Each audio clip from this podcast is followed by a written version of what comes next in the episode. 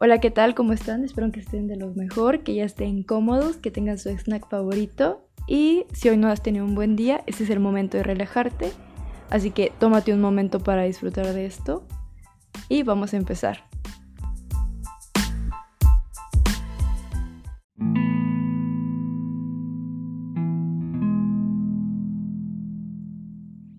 Capítulo 7. Al paso de los meses conocí más y más a Dania. Es impresionante cómo crees conocer todos los detalles sobre una persona, pero cada día conoces uno nuevo. De un momento a otro ya sabes cuál es su comida favorita y la estación favorita del año, porque le gusta abrazar al saludar y al despedirse. Asimismo, ella conocía mucho sobre mí, entendía por qué metía mi nariz entre libros, porque amaba escribir poesía mientras escuchaba Nampa Básico, y sabía bien que el mapa directo a mi amor era conocer mis lágrimas en las mañanas de melancolía. Conoció mis demonios y mis culpas sin sentido. Ella me escuchó, no importó cuántas veces hubieran sido, y supo todas las evoluciones de mi culpa. Entonces de verdad supe que no había nada que pudiera haber hecho por mi madre cuando la encontré en el suelo. De verdad entendí que lo que hice fue lo mejor que pude haber hecho y que unos segundos malgastados no hubieran hecho mayor diferencia. Aunque no me encantara hablar sobre Eric, también me hizo entender que me sentía, en cierta forma, culpable de que él se hubiera marchado. Aunque entendía sus razones, siempre me culpé en el interior de que yo hubiera hecho algo que lo llevara a esa necesidad de separarse de nosotros. Entendí que no fue mi culpa. Lo que ahora no entendía fue su porqué. Aquella conexión con Dania era un gusto mutuo por indagar en los miedos, sueños, recuerdos y anhelos del otro. Existía algo especial, de esas realidades de cine que se presentan solo cuando es amor de verdad. Lo nuestro era un amor puro, sin fecha de caducidad y con un gran futuro por delante. Cada aventura que pasábamos juntos, sin duda era un recuerdo agradable. Simplemente sentía, con cada parte de daño y su entorno, que mi vida al lado de ella era una fortuna. Aunque la mayor parte del tiempo lo nuestro era agradable como la brisa fresca en verano, no todo era color rosa. Había días difíciles en los que le correspondía a uno ser el sostén del otro. Sin embargo, aun con los momentos en que nuestro amor iba de bajada, nunca cruzó por nuestra mente darnos por vencidos. Esa era la última opción, la más lejana, la impensable, porque sabíamos que los problemas se enfrentan juntos, no es una guerra uno contra el otro. Dania y yo fuimos un equipo inmejorable, ella presenció mis logros personales, me ayudó a controlar la ansiedad que me provocaba al exterior. Hicimos tantas actividades en el grupo juvenil. Había quienes decían que admiraban nuestra forma de querer, pero no había nada del otro mundo, simplemente estábamos en equilibrio.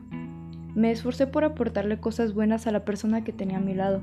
Procurábamos ponernos en el lugar del otro, escucharnos y siempre tener en cuenta que los problemas o dificultades las enfrentábamos juntos Claro, sin perder la individualidad. Eso era ser pareja, un equipo. Nosotros solíamos ser eso y más. Uno de los momentos que ya hizo menos incómodo fue cuando mi padre apareció una tarde cualquiera frente a mi casa. Al abrir la puerta, la sorpresa que tuve fue efímera, en todos los sentidos. Por el lado negativo sentí en el pecho un dolor semejante a un pequeño piquete que se extendió por todo mi cuerpo. Por el positivo me sentí como un niño que es arropado bajo los brazos de sus padres cuando se cae desde lo alto de un árbol. Alonso, ¿te encuentras ocupado? Fueron las palabras que pronunció el hombre que se encontraba dándome la cara después de muchos meses desde que recogió la pequeña caja con sus recuerdos inútiles. Aún lo recuerdo en el funeral de mamá. Asistió solo a darme el pésame, jamás me dijo que estaba para mí. Lo siento mucho, Alonso. Que tu consuelo sea el recuerdo de que fue una gran mujer. Ahora, no lo culpo. Era una noticia difícil y él también estaba procesando tal suceso. Aunque eso no cambia el hecho de que creí necesitarlo. Al final pude salir solo adelante, pero tal vez hubiera sido menos difícil con su apoyo. No, realmente solo estoy con mi novia, pasando la tarde. Entre. Ni siquiera puedo decir otra cosa. Fui cortés y eso fue todo. Mi tono de voz no fue grosero, aunque dicen que la cortesía duele más cuando esperas algo y solo obtienes modales. No quiero importunar si estás con ella, solo quería venir a verte y saber por mí mismo cómo te encuentras. Me detuvo en el recibidor. Estoy muy bien. Realmente las cosas se han tornado tranquilas. ¿Y usted? Ha sido difícil, pero estoy bien. ¿Cómo la has pasado tras la muerte de tu madre? Me pareció un tanto nervioso en su hablar. Me alegra que esté bien. A veces la extraño mucho. Es muy vacío vivir sin ella, llegar a casa y no escuchar su música favorita al entrar, vivir sin su bendición antes de irme y regresar con el vacío de que no me esperan sus brazos. Procuro ir a su sepulcro con frecuencia. No todo ha sido malo. Dani y su familia me han apoyado mucho en este tiempo. Me detuve un segundo. Pensar en ella ya no me hacía tanto daño como en un principio. Dolía, claro, pero el vacío se había hecho más pequeño. ¿Usted ha estado bien? repetí.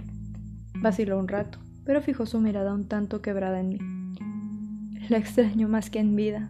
Antes por lo menos tenía consuelo sabiendo que vivían bien. Pero ahora... Parecía que tenía un nudo atorado en su garganta. Era una gran mujer. por favor, nunca lastimes a la persona que te ama. Cuida de tu novia. Yo... yo me retiro. Me agrada que estés bien. Cuídate, hijo. Pensé que lloraría, pero no lo hizo. Solo tragó saliva y se encaminó a la puerta con la mirada baja. ¿Te gustaría conocer a mi novia? Ya la conozco, hijo, pero en otra ocasión me encantará saludarla. Dibujó una sonrisa triste. Hasta luego, Alonso. Gracias por recibirme. Nos veremos pronto. Gracias por venir, padre. Estaba impresionado por aquella visita. Cerré la puerta y después de unos minutos volví con Dania. Me encontraba serio, pero ella no preguntó nada al respecto. Seguro había escuchado todo y conocía bien la situación con Eric, aunque decidió darme mi espacio y seguir con la película, como si nada hubiera pasado. De inmediato solté lo que traía adentro. Quise repetirle todo desde que escuché el timbre hasta que volví al sofá, y ella me escuchó atenta y paciente. Me dijo que era un gran paso el que Erika había hecho, que se requería de un gran cariño para que abriera la puerta, y el hecho de que habláramos un poco era un buen inicio desde su acertada perspectiva. Tenía la razón. Después de todo siempre sabía qué decir. Antes de terminar el día y despedirme de ella busqué a su padre. Le tenía confianza y sabía que podría hablar con él sin la ternura que promete la existencia de las mujeres. Mientras la señora Navarro y Dani preparaban algo para merendar, el señor Enríquez y yo platicábamos al frente de su casa, viendo hacia la nada. Algo te pasa, hijo, veo que me lo quieres contar desde que llegaron. Habla. Es extraño cómo entre mujeres se tienen que ver a los ojos para entrar en confianza. Para los hombres es más cómodo hablar mientras hacemos algo o vemos hacia otro lado. Pues hoy fue Erika a mi casa, quería saber cómo estaba, pasó a saludar pero creo que no supo qué decir cuando preguntó por cómo me sentía después de la partida de mi madre. Fue algo vacío e incómodo, de hecho. Como si estuvieras viendo a un extraño en el cuerpo de tu padre. Justamente así. Pero verlo con un poco de canas me hace pensar que han pasado los años y no sé qué ha sido de él en todo este tiempo. Y ahora que se aparece es raro. Creo que dio ese paso que yo quería que diera pero ahora tener una relación padre-hijo, la verdad no sé si eso sea posible. ¿Quieres que eso suceda? No lo sé. A mi parecer, deberías perdonarlo por completo si quieres que eso llegue a suceder. Pero eso lleva tiempo y paciencia. Tendrás que seguir hablando con él y hacer que las cosas pasen solo si quieres que pasen. No fuerces un vínculo pero no sé si realmente quiero una relación con él. No entiendo por qué si es lo que quería ahora que se presenta la oportunidad.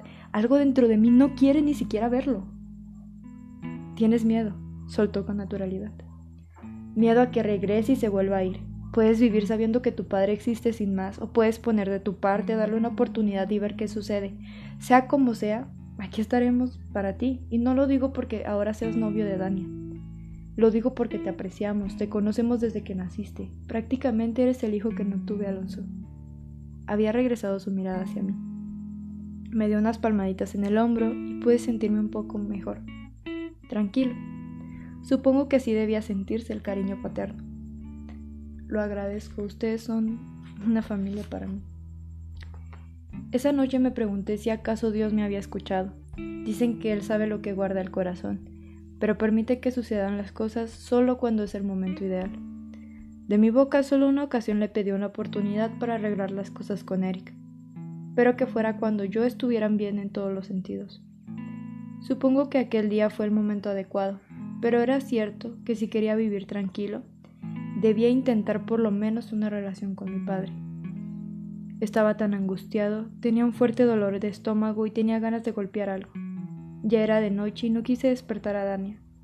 Lo mejor que pude hacer fue escribir una pequeña carta, ya que no figuraba aún con hablar con él.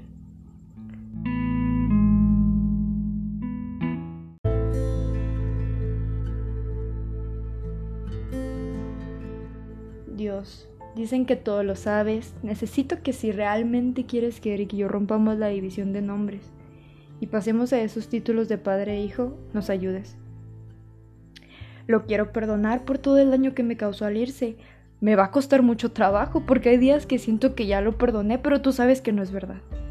Si a esto se refiere aquella palabra tuya que dice que debemos perdonar hasta 70 veces 7, creo que entiendo un poco de lo que quieres entre los hombres. Hay situaciones que no se desvanecen con un simple te perdono. A veces cuesta más de lo que pensamos y esto va más allá de mí. Nunca supe si pasó algo entre mi madre y él, siempre se les notó el amor a ambos aún separados. Tal vez eran de esas personas que estaban destinadas a quererse pero no a estar juntas. Enséñame a amar a mi padre de verdad. Quiero aprender de ese pasado que tuvimos y sin explicaciones quiero que se quede en mi vida. Enséñame a quererlo, porque no me entiendo ni yo mismo. Soy un lío. Ayúdame a entender qué hay dentro de mí, con sinceridad y miedo pongo mi vida en tus manos porque realmente no quiero una decepción tuya también. Suena que te sentencio, y tal vez lo hago. No sé qué esperar de alguien que no conozco. No sé cómo referirme a ti, pero estoy seguro que quiero saber quién eres. Hablarte me resulta difícil, así que como siempre te escribo. Lo único que quiero hacer es lo correcto.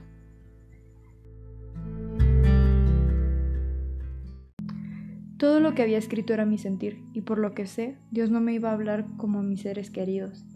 Él se manifestaría a su forma, y en cierta parte eso me daba miedo. Después de volver a leer la carta, la quemé por dos razones. El fuego purifica, y así permanece íntima mi relación con él.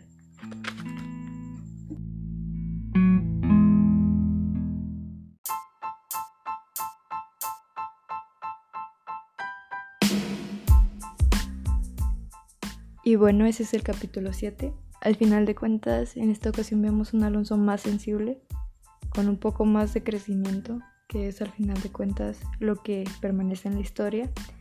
Esa madurez de Alonso en la que pasa de ser un niño llorón a realmente convertirse en un hombre que se permite sentir que está empezando a perdonar y no nomás perdonar como a su padre en este caso, sino perdonarse a sí mismo, liberarse de las culpas y al final de cuentas eso es lo que necesitamos en la vida, en todo, más allá de para estar bien con los demás, para estar bien con nosotros.